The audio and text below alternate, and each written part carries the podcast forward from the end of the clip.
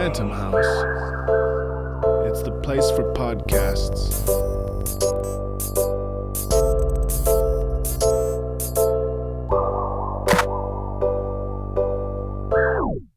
Welcome to the living room. Please make yourself at home. This week I spoke with Beargatsby, which you may or may not know is the band our boys, Jeremy and Matt, are a part of together. In this one, we talk a bit more about the nitty gritty of the decisions behind making songs, especially from the perspective of those who record. But also, we talk about forgiving yourself and making art in spite of anxiety. I hope you indulge us as we gear up for our 50th episode extravaganza, guys. I just bought party decorations today. I came straight from the store to be here to record this for you. And hope you all come to our party. You can find Beargatsby's music online at beargatsby.bandcamp.com. I hope you like this one, friends. Let's go. Start with not that one. Not that one? Okay. Oh, maybe we should. Let's just fucking do it, I mean, that's the one we were just practicing, yeah. We You know can the do drill. always clues. You, you so- got this. No, I, let's do Dominic's That's a fun. Uh, you get the party started. Yeah, let's get the party started.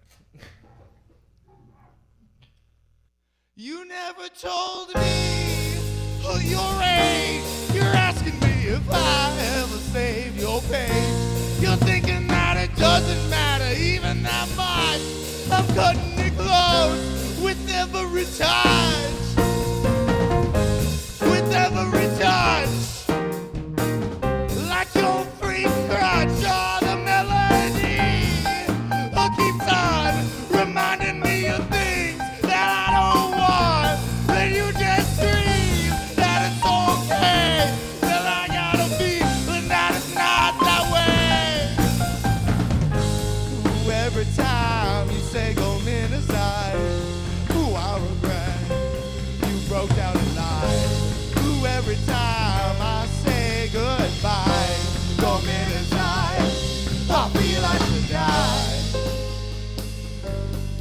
Feel I should die.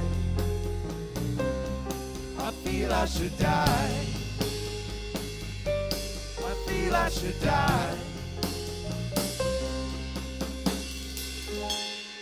All those times you led me by your riverside, I thought you were mine. Those lines to heal goodbye. This is your life. Oh, this is your life. Oh, this is your life. Oh, this is your life. You never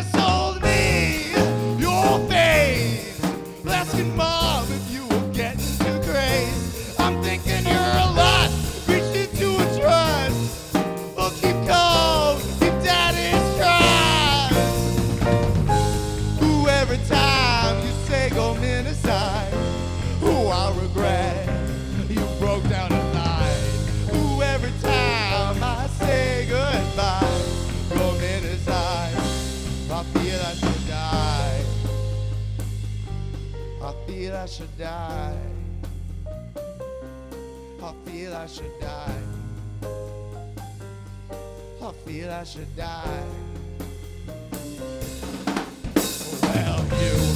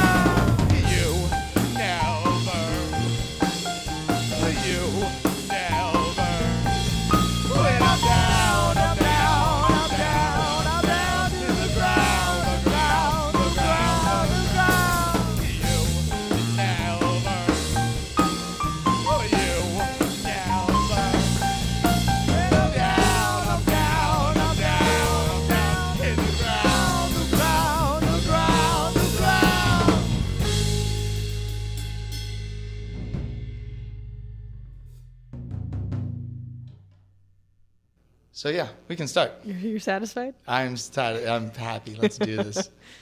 We Is are that is that the first song? That is the first. Okay. Then Uh, you guys introduce yourselves and the band and what you play? Please. What did you say? Sorry. Off to a great start. Okay, now I can hear you. Can you introduce yourselves and the band and what you play? Oh, I'm Cody, and I play bass and sing backup vocals.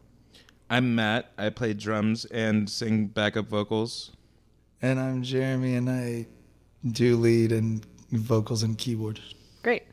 Um, I'm wondering when you guys all met each other actually. Like, how did and how did this band came I, to I be? met Cody Wilson in eighth grade, Eighth grade.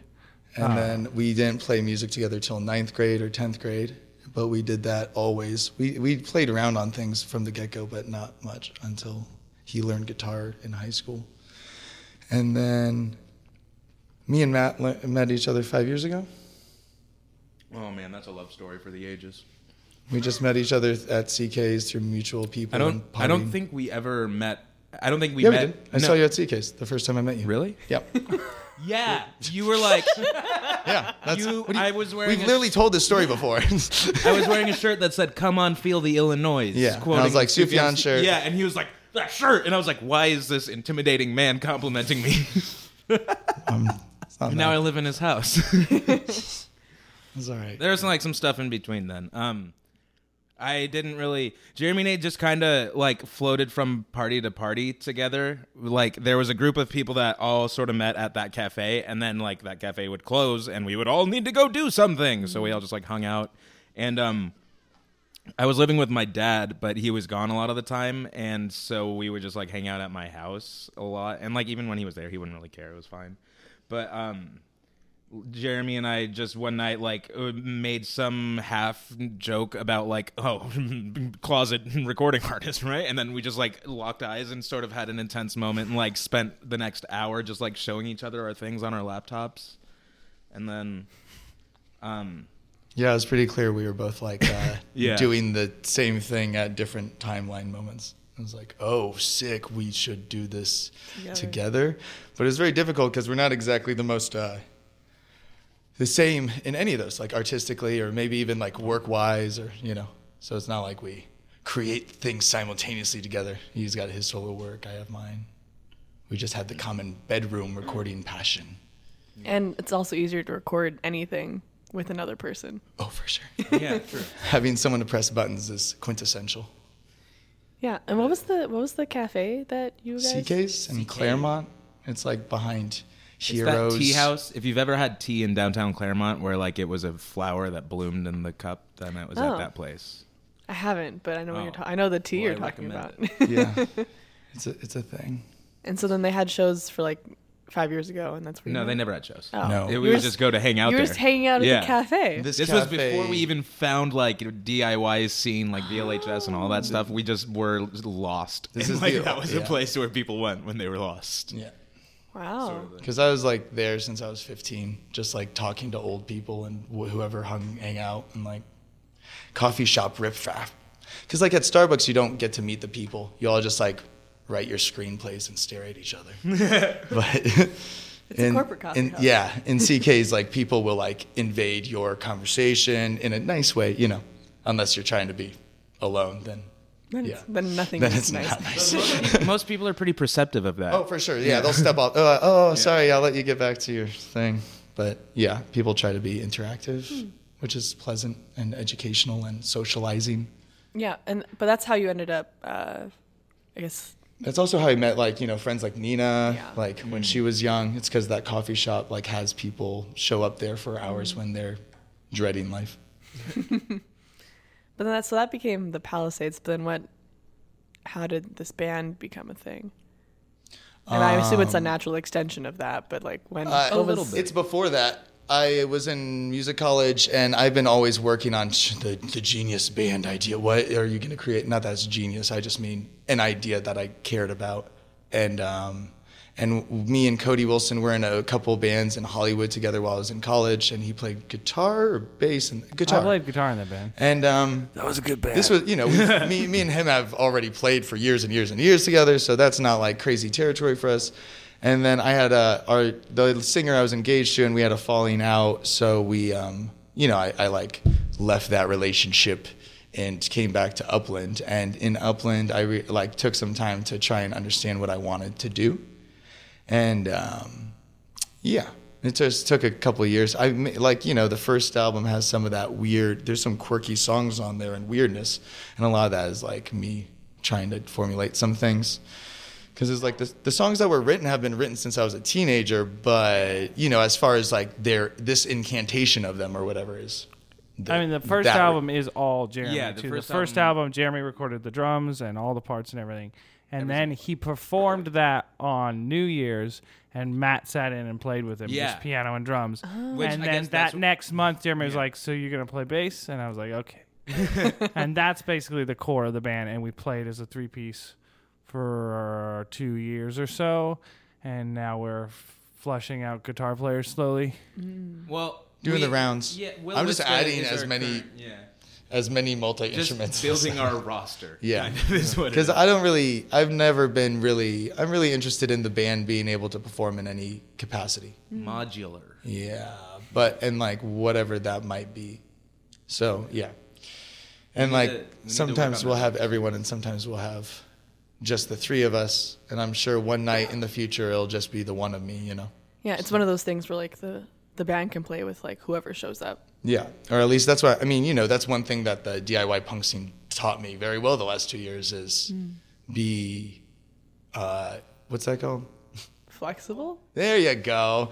I'm like, it's like easy going, but it's worse. No.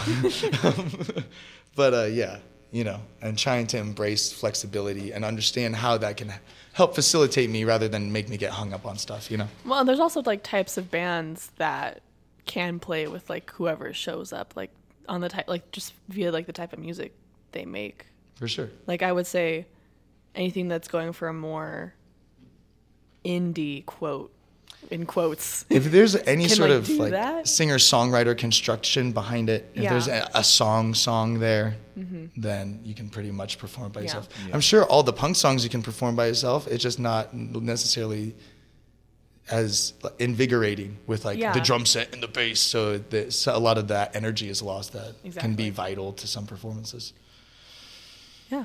Um, Cody, I was going to ask you, did you've you've so you've been playing music for a long time? I Also- started playing uh, a musical instrument at five years old. Uh-huh. My parents were like very pro music in your in all me and my siblings' education. So Cody's I dad writes did- really good songs. my dad's also a musician, yeah, and so I did that for a few years, and then I played like clarinet in elementary school band, and then kind of didn't play anything through junior high school, and then picked up the guitar in high school, and then found basically found that that was my instrument, and then I started picking up bass, and I found that was also my instrument, and that's sort of that's sort of how I ended up here. Have you like played in projects outside of like the people here before? Yeah, yeah. Um, right now, me and Jeremy also play in a cover band that works a little bit called Hot Mess. Um, I've played in a few other original bands with Jeremy, without Jeremy, um, none of which are currently bands at the moment. And then I also write my original stuff too, and I have, I'm trying to work that up as well. Okay. I was and like for both of you, like, do you think since you've been playing for so long with each other, I'm assuming there's like this kind of natural back and There's a rapport. there's a rapport. Yeah, there's a natural back and forth between you two, and I feel like it's definitely very possible that you have both influenced each other at a very core level of like what your taste is and what you're looking for Yeah, in, in other Definitely- people. Definitely, play with. musical taste has changed because like of Jeremy. Like, st- like I would have never liked Wolf Parade if it wasn't Ditto, for Jeremy. vice versa. He, I mean, I didn't know anything about any musical education whatsoever. Like to the point that I would listen to instruments and be like, "Is that like a keyboard solo?" He's like, "No, that's a guitar." And I'm just like, I can't. Or is that a trumpet? No, Jake, uh, Jeremy, that's a saxophone. yeah, like my ears would not tell me the truth for a long time, and Cody uh, dealt with it for years. What does that mean? Like, what did you were just like? I I just I was just more He's just just a- different exposure. I would yeah, think. yeah. Okay. And he has very accurate perception of the facts of music, how it's created. He's from a working fam, like working musician concept family. Meanwhile, my family is like not really constructive in anything other than just like being framed like, oh, eat and children and Bible. But um, so I wasn't really, you know, there was like uh, obviously music was a passion, but it's not like the family was there to educate on such a deep 24 seven level, you know. Like his family like busts out record players and they like listened to classic rock a ton and like, you know what I mean? Like the only reason I ever saw any musical documentaries as like I'm like in ninth grade and they're just like everyone's sitting down eating dinner and watching the Talking Heads like documentary uh, live performance, you know Yeah. things like that that's like i don't know. And like i never liked any of the classic rock. Never was it up my alley because it's all too like guitar focused. And i'm like where's the keyboards? Where's the keyboard? And now i'm older and i understand where those bands are and stuff. But you know when you like first meet a lot of genres you're like looking for your instrument your participation. And it's always so mixed in the background that i never felt like i mean other than like elton john but those types of things are like so large that you cannot avoid hearing those things. Yeah. And the Beatles were always like in the light in my life, but you know, it's not like I knew every instrument that was being played. It's not like I was like, oh, that's a mellotron, not a you know violin or whatever's going on. And but in his family, it is like that. You know, like oh, this thing's more like that, and oh, that's a really cool part.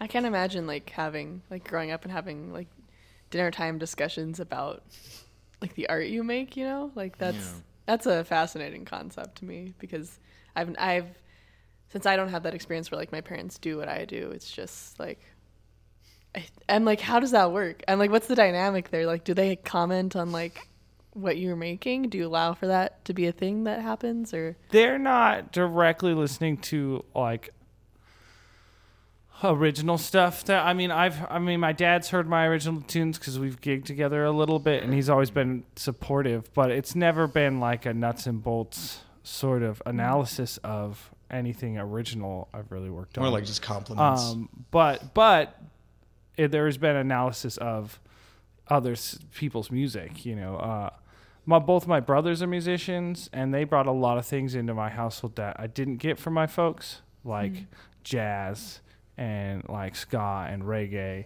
and hip hop and like genres that like now my dad and mom have warmed up to because of you know so there was always a big musical exchange in my family mm. i got music from my brothers i got music from my parents hopefully i gave something back in that exchange a little bit and i was the youngest so i kind of was the repository for a lot of that Yeah. exposure Huh. And I guess this is for all of you also. Like, so what are the influences that you bring into this band? Like, I know, Jeremy, you're going to say Elliott Smith, but It's, it's, like also beyond that, because I know it's there's like more to that, this, it- sound than that.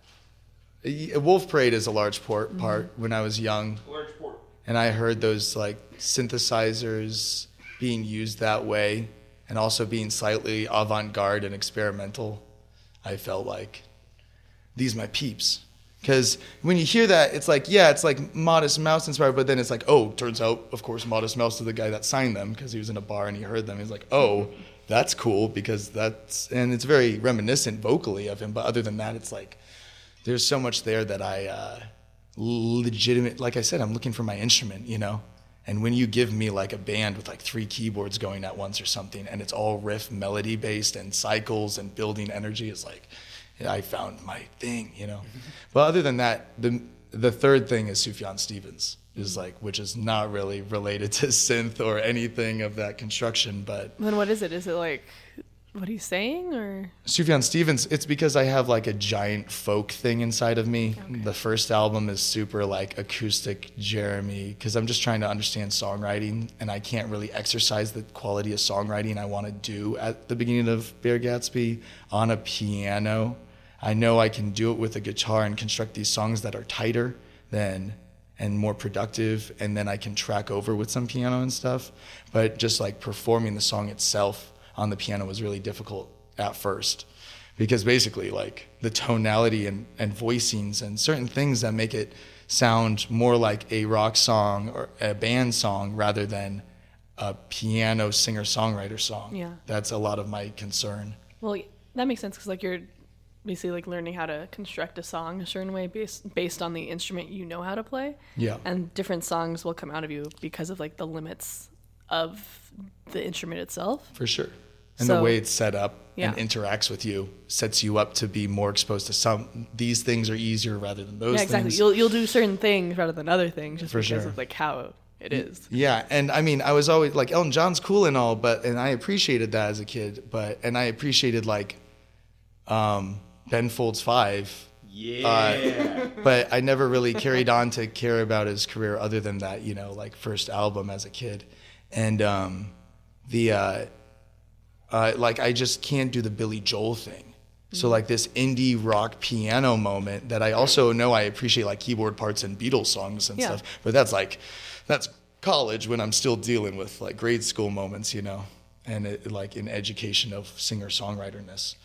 And it was just like really, uh, yeah, just really difficult to take hold of things because I'm also like for a long time giant like Bright Eyes fan as a sad teenager. Like all of those folk songs just connect more to the Sufjan Stevens folk songs and generally like trying to make songs that I, which once again it's like oh I need to just go play banjo I don't know, but then I try to be constructive about my instrument and how to make those things work out. So was it like a desire to make keys bigger, but like not in a Elton John way? Um, pretty much. Okay. Because I wanted to be in a band. I wanted to make a band. I didn't want to be A piano guy. yeah. that freaks me out.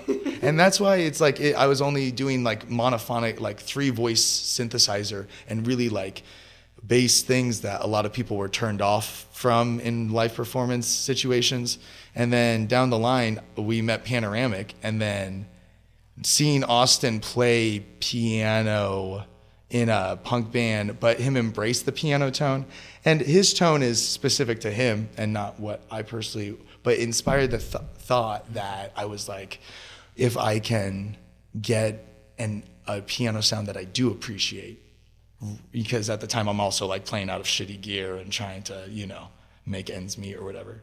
And it's like if I can get the sound proper replicated live, then maybe you can embrace that songwriter, piano person of you into the band more, rather than uh, because I was always just tracking backup tracks of piano in the albums, but live I would just focus on the synth parts because I was just pushing energy, I guess, or mm. didn't. I was just trying to find the extent of what was supposed to happen. I don't know There's no supposed to though.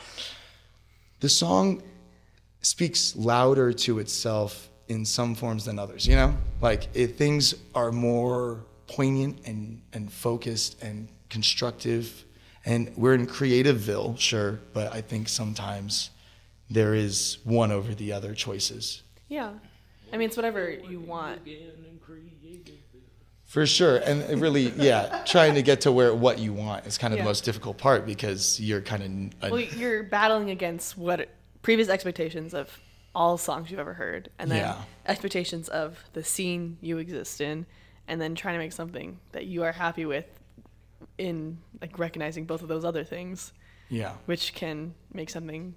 If you sacrifice too much, you might make something that you think works, but isn't necessarily like what you're aiming for in the first place. But Yeah, I mean, I yeah, all I knew is that being uncomfortable was good, mm-hmm. and I knew that I didn't want to be uncomfortable, but I knew all the places I needed to learn and Yeah. develop, because it was like difficult to perform for years. I think I, Cody Wilson knows this to a T. Jeremy eats has eaten a lot of shit live in his the beginning years. Like remember that trailer park performance? I don't think. I think it, Jeremy does have pretty intense stage fright from time to Okay, time. I'm, I'm glad That- for that little bit of validation. That that that it's it, it even catches me off guard because we've played so much together, and that I'm still surprised how much it is, and I think it's just because he gives a shit that much, hmm. and that's a, sometimes a hard thing to swallow when you have to be the front person in a band, and that's maybe not naturally who you are all the time. Yeah, I mean, there, there's, de- it's definitely a whole different thing to be like uh, the front of the band because it's like you have to have a persona or whatever, and you, not every not every person necessarily has that inside of them.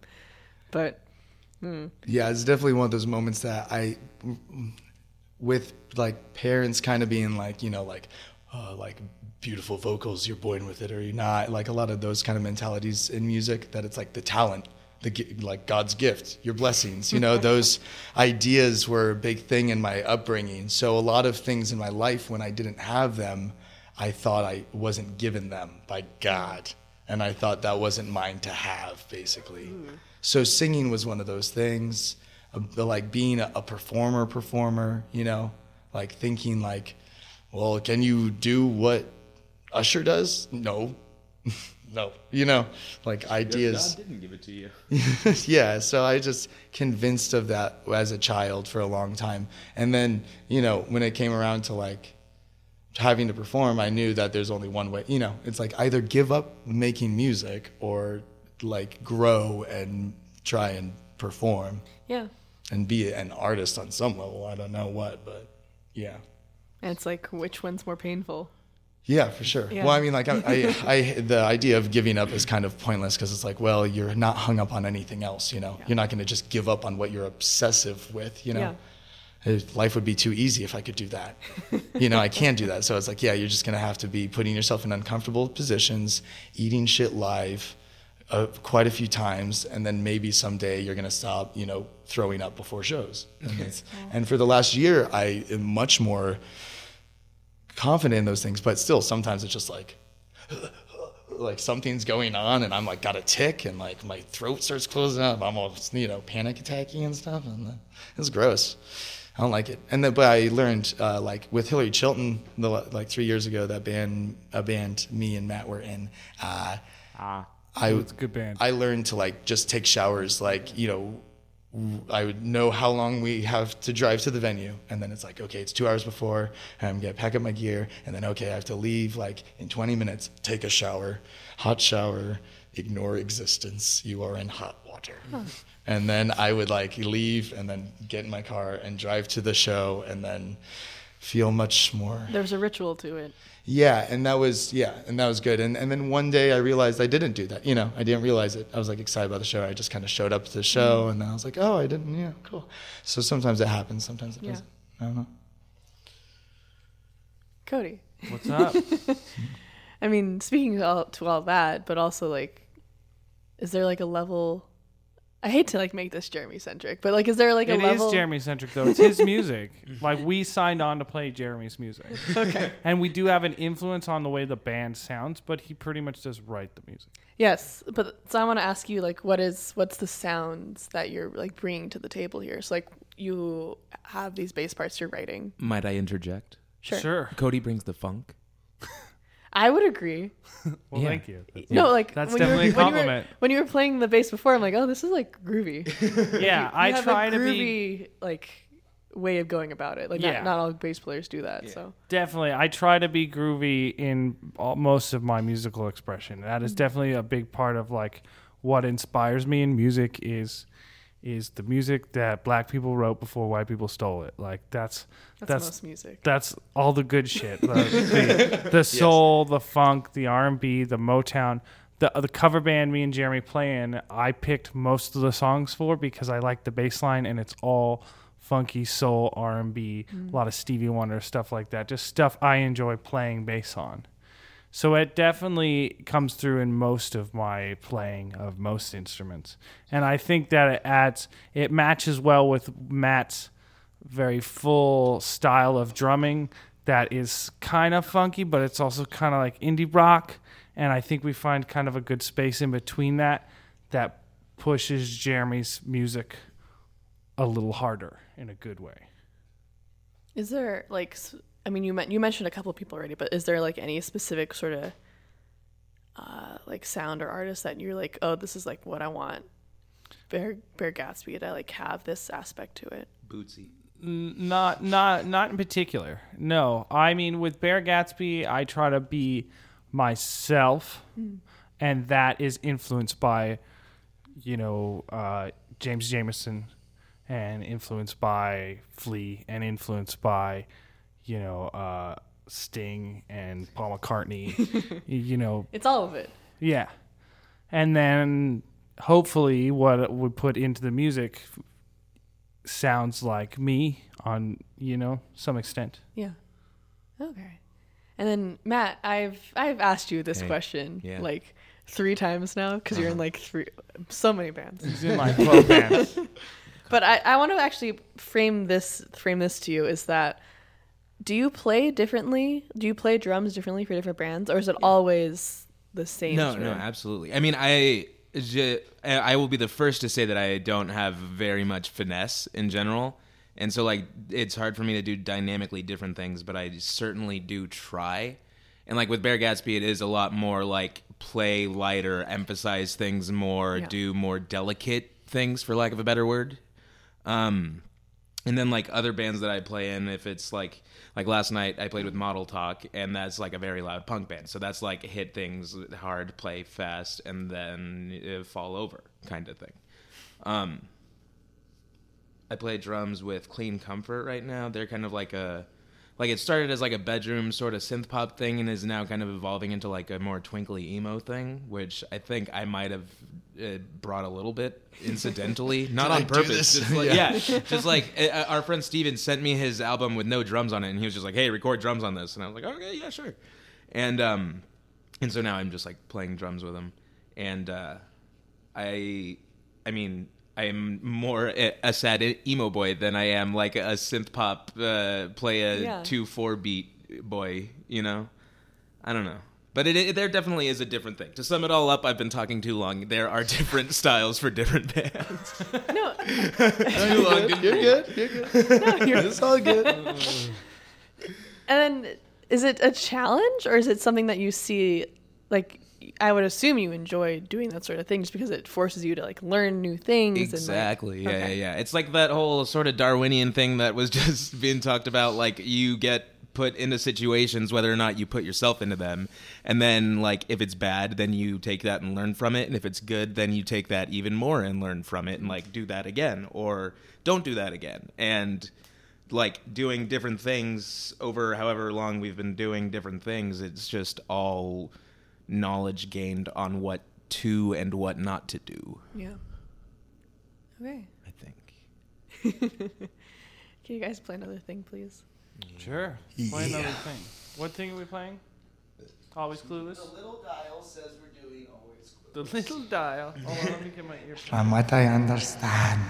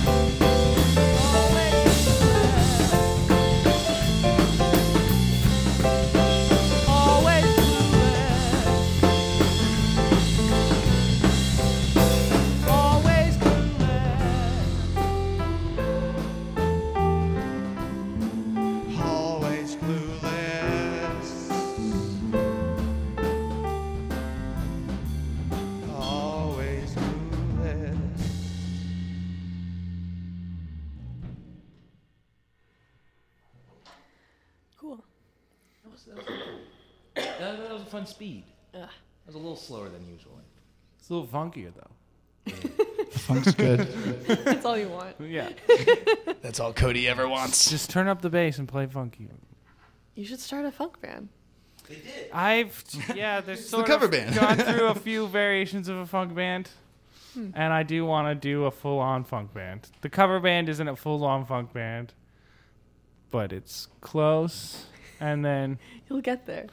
yeah, It'll happen. it's a life goal. Squad I want to continue this podcast, but two of the Yeah, people who are it's being just you and me interviewed now. walked away. Bass talk. Uh, we'll wait. You can hold on. Oh, you're back. I'm sorry. It's okay. I'm just obsessive. It's fine. I did want to ask about uh, like what has changed for Beargatsby over the course of three albums. Like what your intentions are. For First album goal was uh, people know that you're a pianist since you were five and you write songs and you have nothing to show for it. So it was like you need to you have these songs that you wrote six years ago, either deliver them and move on, you know, or like what the fuck are you doing? like Yeah. you No, yeah, gotta it's make the- a choice. I, I have to record. Yeah, yeah. There's a lot. Yeah, there's a, you know I was like learning recording programs since I was like 17, just out of necessity, you know, and um, so first album was just about having something to be judged by, so that I at least knew I was in the club of having something in the universe of released. Yeah, some, something that you could once you tell someone that you make music and they're, They're like, like, "Oh, oh, what?" what? and you're like, "Here, look at it." and that was yeah, Yeah. that was the conversation that murdered me when i like came back and you know you like start band after band after band i tend to like uh, rely on other people too much in my brain and then let that stop me from doing a lot of work that i can just like just do it you know and um it stopped me through like multiple incantations of bands is that the right word versions of bands whatever Incarnation. there you go Incantations incantations, are, are- are dope too though Those are spells. I just incarnations. I think of carnations like uh, hot chocolate and stuff. I just don't. I don't buy it. Anyway, um, so okay, and then second album. I, after first album, you like play some songs for people you know that they're like kind of folky, sad, bright eyes, Sufjan Elliott mm, for the most part, and they're not so much some of the Wolf Parade inside of you. So you like know that dancing is a pretty important part to music for you for some reason. I don't know why it was important to me, but it is important to me that there's some sort of wanting to dance energy behind things, even if I'm not making a dance tune, you know? So, um, cause yeah, so I, because I was really obsessed with always lyrical content. And then I eventually got around to the concept of like, oh, grooves. Oh, like, what if you, you know, move a certain way and then you make a groove that matches that and make a song out of how you want people to move or, you know, reverse engineer a rhythm or something like that. So that's when we did the second album, which, you know, the thing about each album is no matter what Jeremy's generally trying to do, I'm always end up with like, uh, a couple like three songs that are just created while making the album that are just thrown in there. Just because like while you're recording things it gets tiring drilling the same songs you start making up a little new things and then every time i make an album it just ends up that there's like a couple things that slide in there that have been made way recently during that album you know so Is that a bad thing? You're no, saying no, you're it's saying cool. that like it dices like- up. It's just interesting. I, I, it's just because it was counter to my original idea. Like I was gonna be a factory, and I was gonna go through. Okay, these first 20 songs you wrote when you were 17, release those. Next stage. Okay, so the next album, just do your age for 20 to 25 songs. Okay, done. Next stage, because I didn't want to just jump into something without showing some sort of context to quote unquote fans or listeners or people that want to hear it, like some sort of show my progression on some level. Because it would be tr- like stupid to just throw out songs just because they were old and just because they were not the greatest they could be. Because all the judgments based on those songs is really important kind of thing. You're giving up lessons that you need to learn kind of thing. Yeah. So then you were surprised by the fact that like you were including these songs that were very new and not part of the uh, original plan. yeah and that ends up mixing up the pot and stuff and that's kind of cool because it ended up also being very cathartic at certain moments in my life that like only thing that came out of me was something that was happening to me then you know and it made something good in a short amount of time and that's cool Yeah, I like that song. Um, but uh, there's yeah. So the second album, more uh, th- that's why it stops being so sad. It's still sad lyrically, but not sad energy wise in the songs because I needed to focus on, you know what I mean, something more upbeat. And the way each of those albums are constructed, they're constructed differently. The first one is just Jeremy locking himself in a room and producing Yeah. an album for, for his own sake. The second album is we'd already been playing together for over a year. For sure. And, and adding we them- had tight grooves. Yeah. So we did live track recording of the drums and groove bass for the tight grooves. And then and then Jeremy finished them off. And then the third album, Jeremy constructed them in the box, but also had us input on them. So even that one feels different. Where without those tones weren't flushed out in band mode like the second album was. It's sort of just what kind of magically may or may not have happened uh, in, yeah. in tracking. And it was all because the second album came out a little like 15% more jammy than I wanted. Like we I did like it. we- like yeah, it's a good. It's fine. no, they're all great. It's just the fact that I wanted to be able to really spend time with you on certain sections of parts and really like hone in on like a fill or like, oh, what if we did something like this here, you know? But when we're all tracking together, it just becomes like, you know, we're just jamming out the song. And, that that is different in the way like the the third album has parts that like bass parts that Jeremy was like play this and played me a yeah, keyboard. I want part. to be more constructive in a Right. mastermindy sense on something. And the second album is basically just these are the chords we're gonna jam it and it'll sound Yeah. like it sounds. Mm. And like really, it was just uh, learning because each album I knew I just needed to attack from a different way. It was like, oh, we did that one that way, Jeremy. That went that way. Okay, next one, we're doing it this way. And then it's like, oh, that went that way. And then the next, you know, because since I'm also recording it and we're also mixing, mastering it ourselves, there's like, you're you're the only thing learning Yeah. at every moment what affects everything. You know, it's like, oh, guess what? That mic doesn't work on bass. Cool. Like that's my lesson today. I don't know. And so then, uh, like, what what was it that motivated the the most recent album? Because I also noticed that that one came out, like the the time spent between two six months Yeah. is like the release time. Yeah. Yeah, I got to a moment that I was like gonna just start doing an album every six months because I was like utterly, um, I don't know, frustrated. I, uh, it was, it's all emotionally driven. And It's because I was kind of, I'm, I'm a pretty, yeah, I'm a pretty manic personality, and when like things happen in my life, I react in very, um, Unconventional. hermit out kind of focus on things that, yeah, the unconventional ways. Yeah. Do you want to speak to anything specifically that happened for Uh, I- that, or is that not what you want to do? I just, I just, uh, I just uh, end up being very. Um, the thing I love about Elliott Smith is that Elliott Smith writes four songs lyrically into one. That he talks about like what's going on with the government, and then he talks about his heroin addiction or meth addiction, whatever he's on that week, and then he talks about like his relationship with God or the absence of. Sure. And then he also talks about the girl that just broke his heart. So that's what's important to me. And sometimes those four things in my lyrics, not the, the girl breaking my heart, the four different tracks, you know, the political, the spiritual, the emotional, and trying to involve all of those things lyrically in each song is really challenging. And not Yes. every song calls to have a par- parallel or parable to each one of those things, you know, always. But that, so there's a moment in my, you know, and the same thing happens when I'm charged about one of those other topics. But that album specifically, yeah, things, I just, things get inflamed emotionally and then yeah, I just create. And um, sometimes, uh, sometimes I, I do that through like, you know, taking drugs in emotional, bad emotional states and locking myself in rooms and creating entire albums. you know.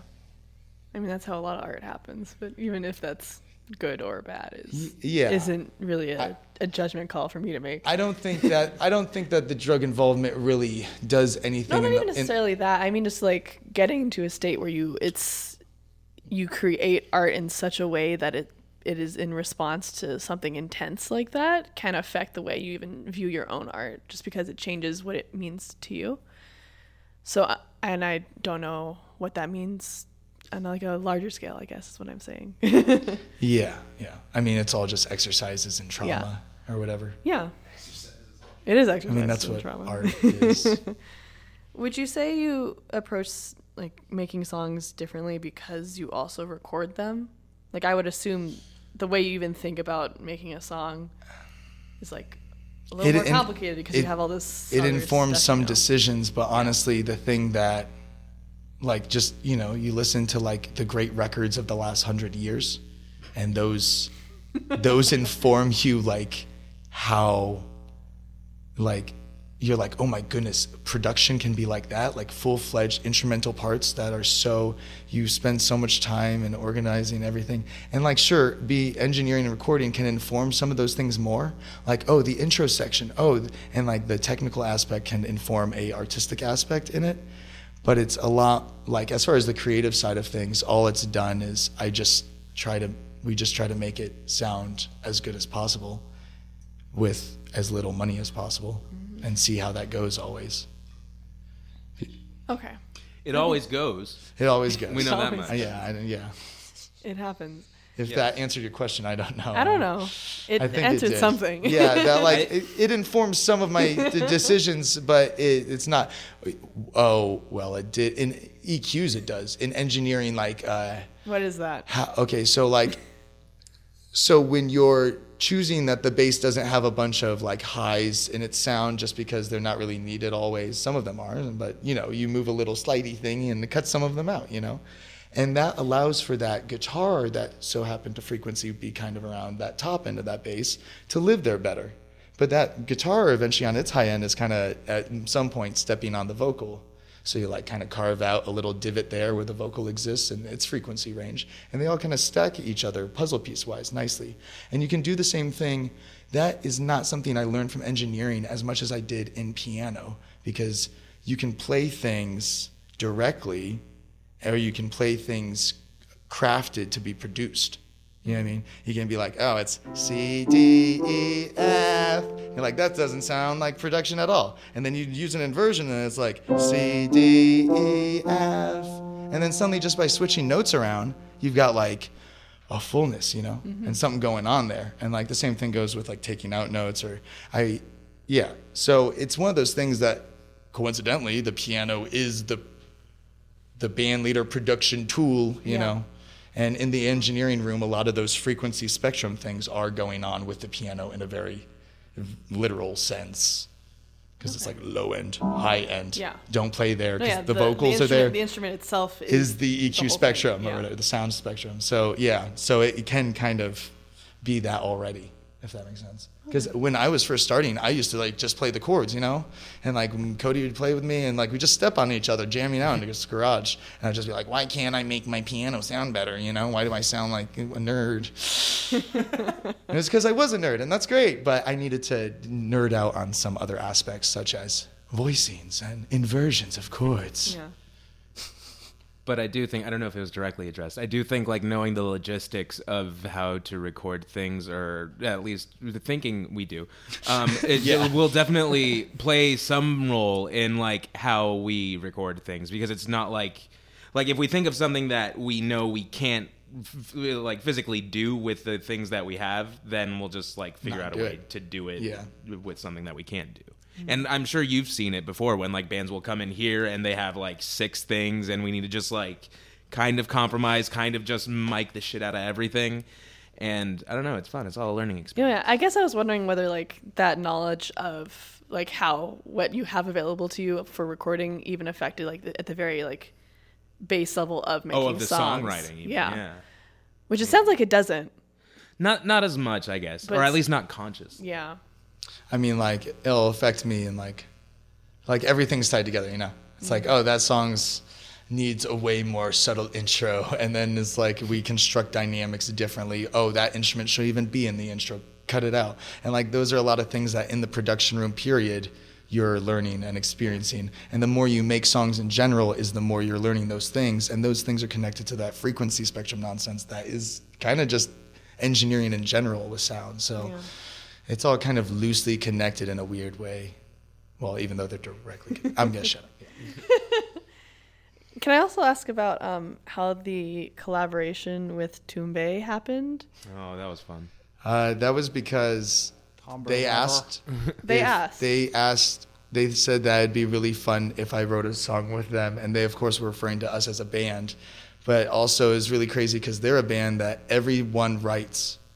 In that band, what you're hearing in Tumbeleve is like No, I, a concoction The, like, truest form of between them. Yeah, yeah, in a way that yeah, I look at that and I'm like, don't believe it. Bye. Like Yeah, when, when, when I that- interviewed with them, I was surprised with like how much everyone was like because a, a lot big of it part. would of- seem like oh there's just two people in this that are really doing something or writing something but it's like mm-hmm. nope it turns out every single person is constructing that whole song together and it's it, yeah so which is wh- why when I found out that that We- song was both this band and that band, I was like, how did that yeah work that out? And that was a really interesting songwriting session because we really only had like two or three actual days together We had no entirely to write no and record it. we were Why? because Uh, we it was were for- releasing a split Yeah, it was a it was a split tape. and this is a classic Force Records. classic DIY moment to like classic. and there was already a just have to performance date something. set. Yeah, there was. Yeah. We had a deadline. Yeah, Yeah, we had a deadline. And so like we got together. The first time we got together, everyone was just like sitting here. We had Super our things awkward. kind of noodling. Everyone just stared at each other. And then I think it was Jeremy that finally was just like, "Ah, all right, uh, we're gonna do this," and then just like started playing a note. And then like that like shifted down to the minor, the three steps below it, and then that was like the beginning of a chord structure. I mean, and you, then you hear in that song, Eli, he wrote those on his own.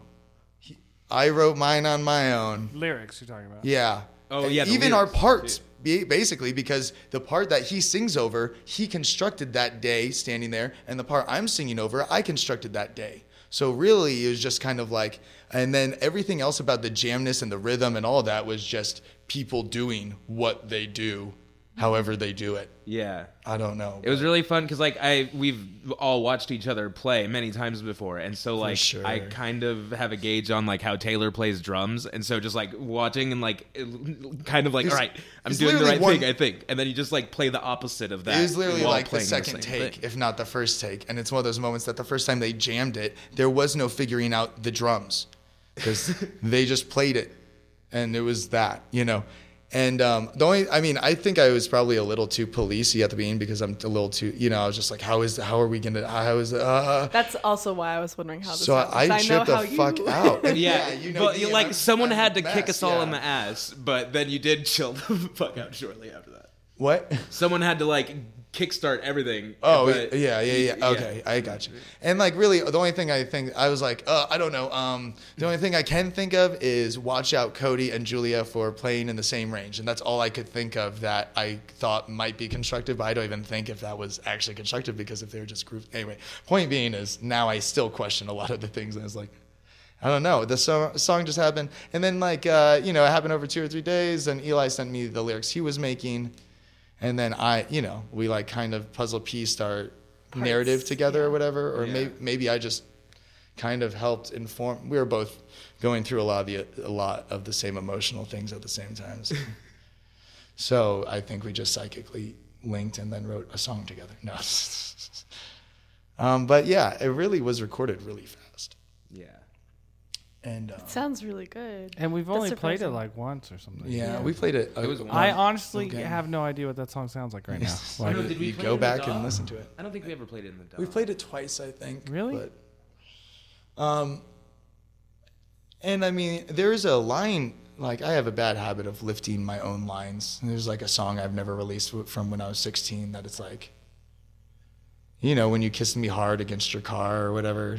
is like one of those moments that like that is in there lyrically or something. Something about a car. Yeah, like next to the park, kiss me hard before we die, or I don't know. But these like oh, lyrics Oh, yeah, that that are yeah connected to that stuff. And I mean, I don't know everything about when I, we met Tembe LeVay. We were playing in Hillary, Hillary Chilton, Hillary Chilton, and um, as soon as we met them, it was like yes. And like Yeah. the first thing I did was walk up to Eli and I was like, "Oh my God, you remind me so much of one of my favorite bands, Wolf Parade." And he's like, "That is one of my favorite bands." and then we just hugged, and that was the first time we met. And then I knew that with that, like we will are good. I don't know. I'm just assume that he's on my side no matter what. Let's put it that way. And it's just like as a band entity too, you know. That's like their they became our like sister. sister band. band. Yeah, They are. They're a very friendly band. They're sister band to like us, Barote, Hill Chill back in the day. Like they they make friends and keep them. They're just so good. Yeah, Yeah. yeah. They have a I'm surprised that song came together in three days. Well, it wasn't I mean- like three, like one, two, three. It was Yeah. like three days over a period of That's- like a couple weeks or something. S- Still But still, yeah. wild. Can you guys play another thing, please?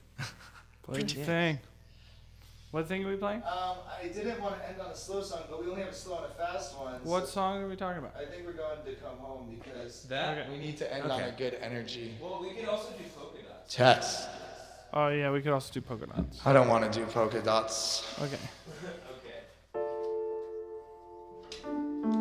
mallets.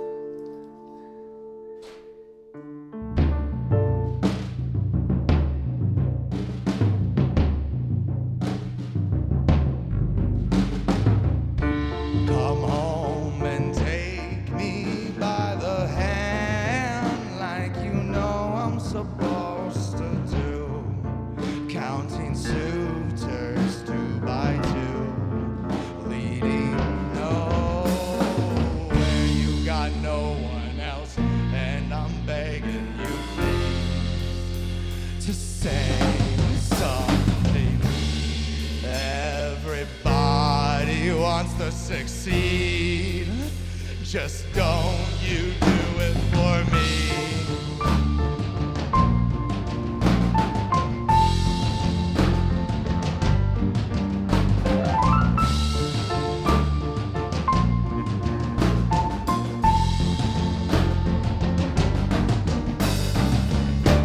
Touchdown brush leaves from your hair as you said that you didn't care. Albatrosses banned by air, but he's still here. He should give it up, but he's banished for life from the sky. All I wanted was your love in my life, and I just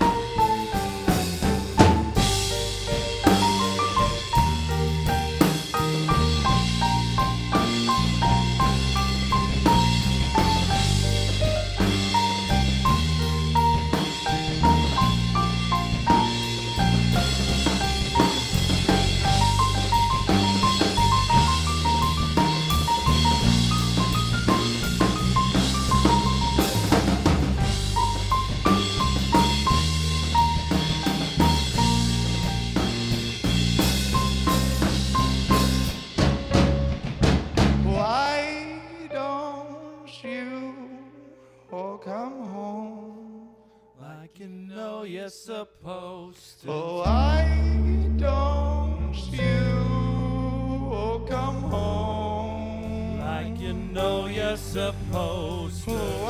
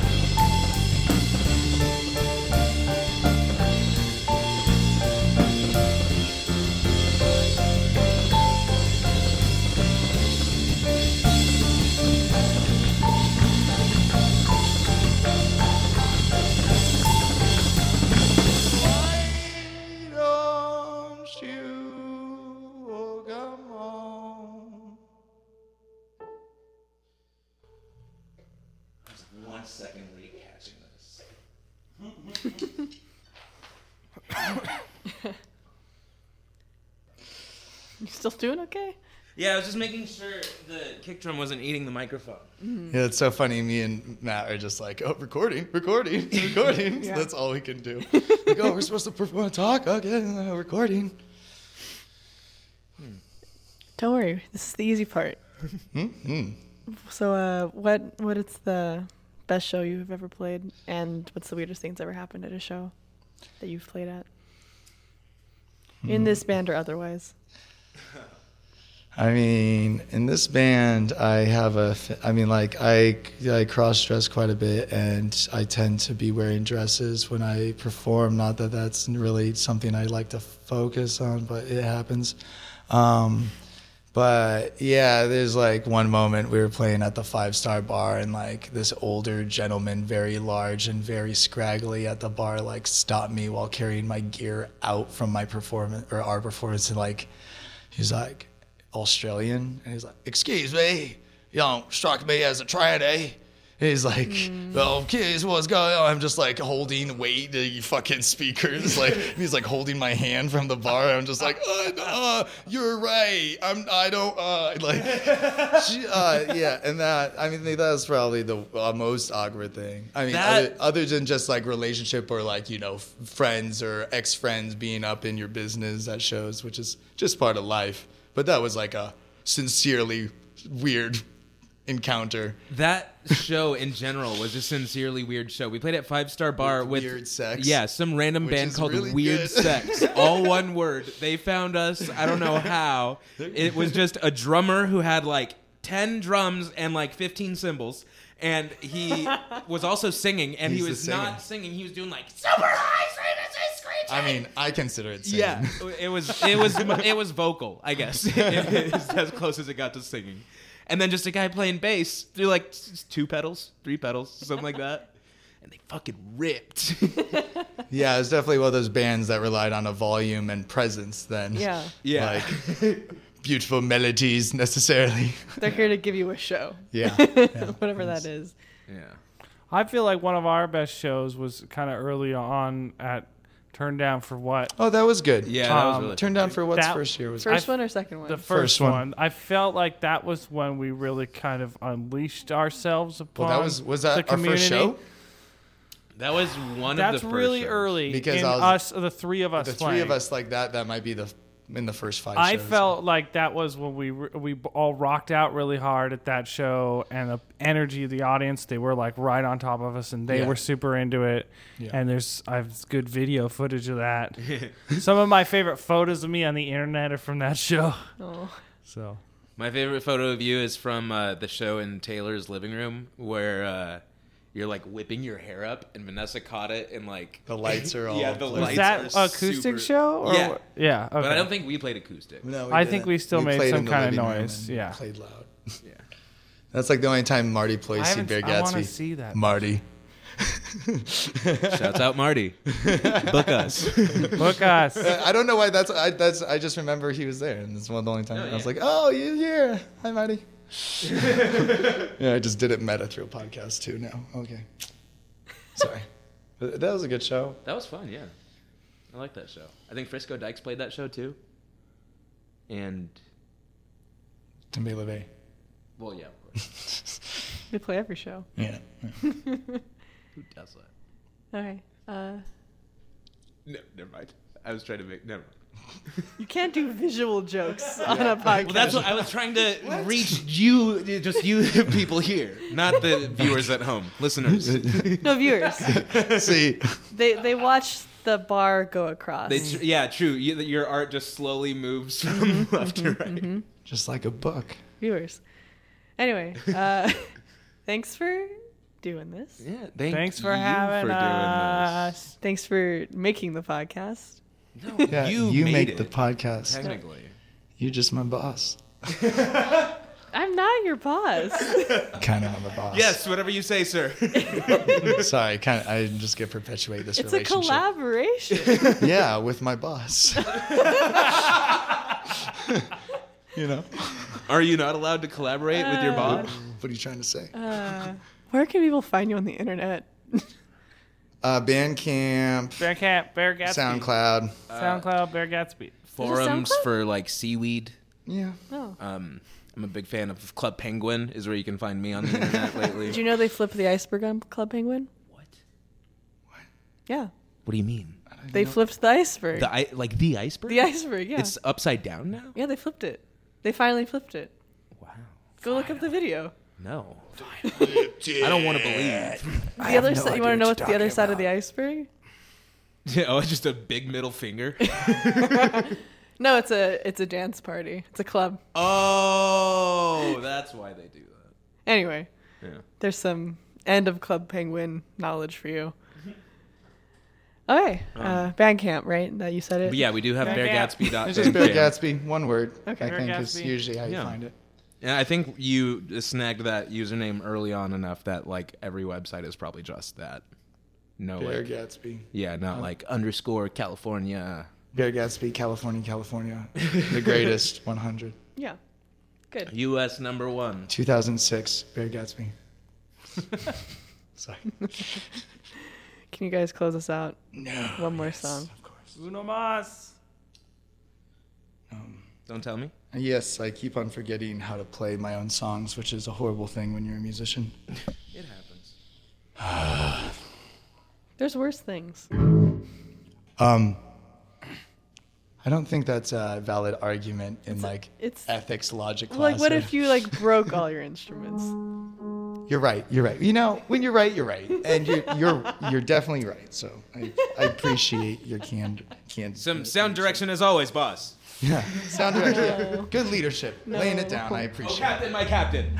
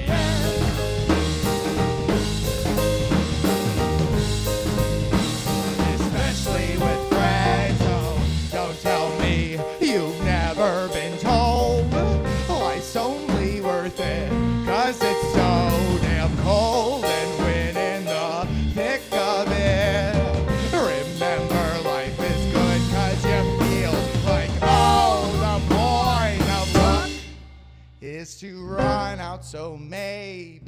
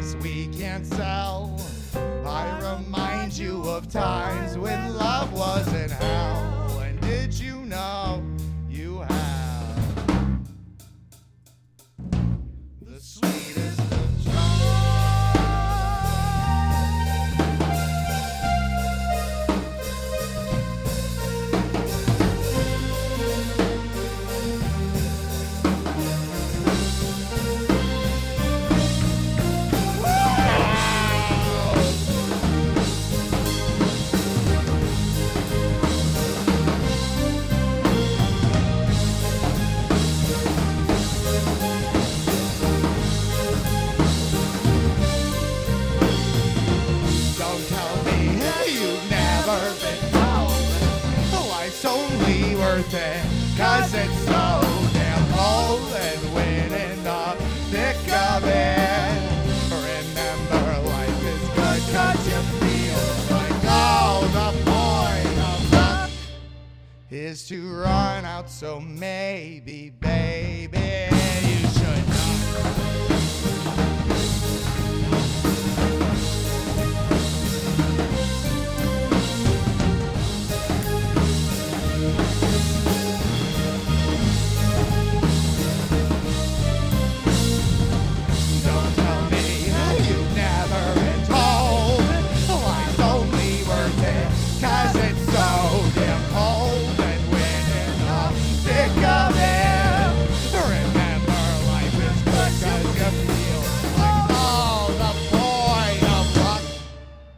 is to run out so maybe baby you should duck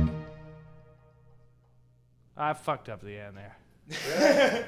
That's how I like 'em. Fucked up. Hey, Oprah. What's that song? Don't tell me it's the second. I like that one. We usually play it first. Coincidentally. Not second. Hmm. It's I like that about one. the second of every month. No. Really? Yeah. Oh. That's when rents due. Great. Great. You nice. did it. Nice. On man. that high note. Jesus. Nice man. Nobody knows the trouble I see. Jesus. Let's, uh, let's stop so Hannah doesn't leave this tail. Oh, we're done.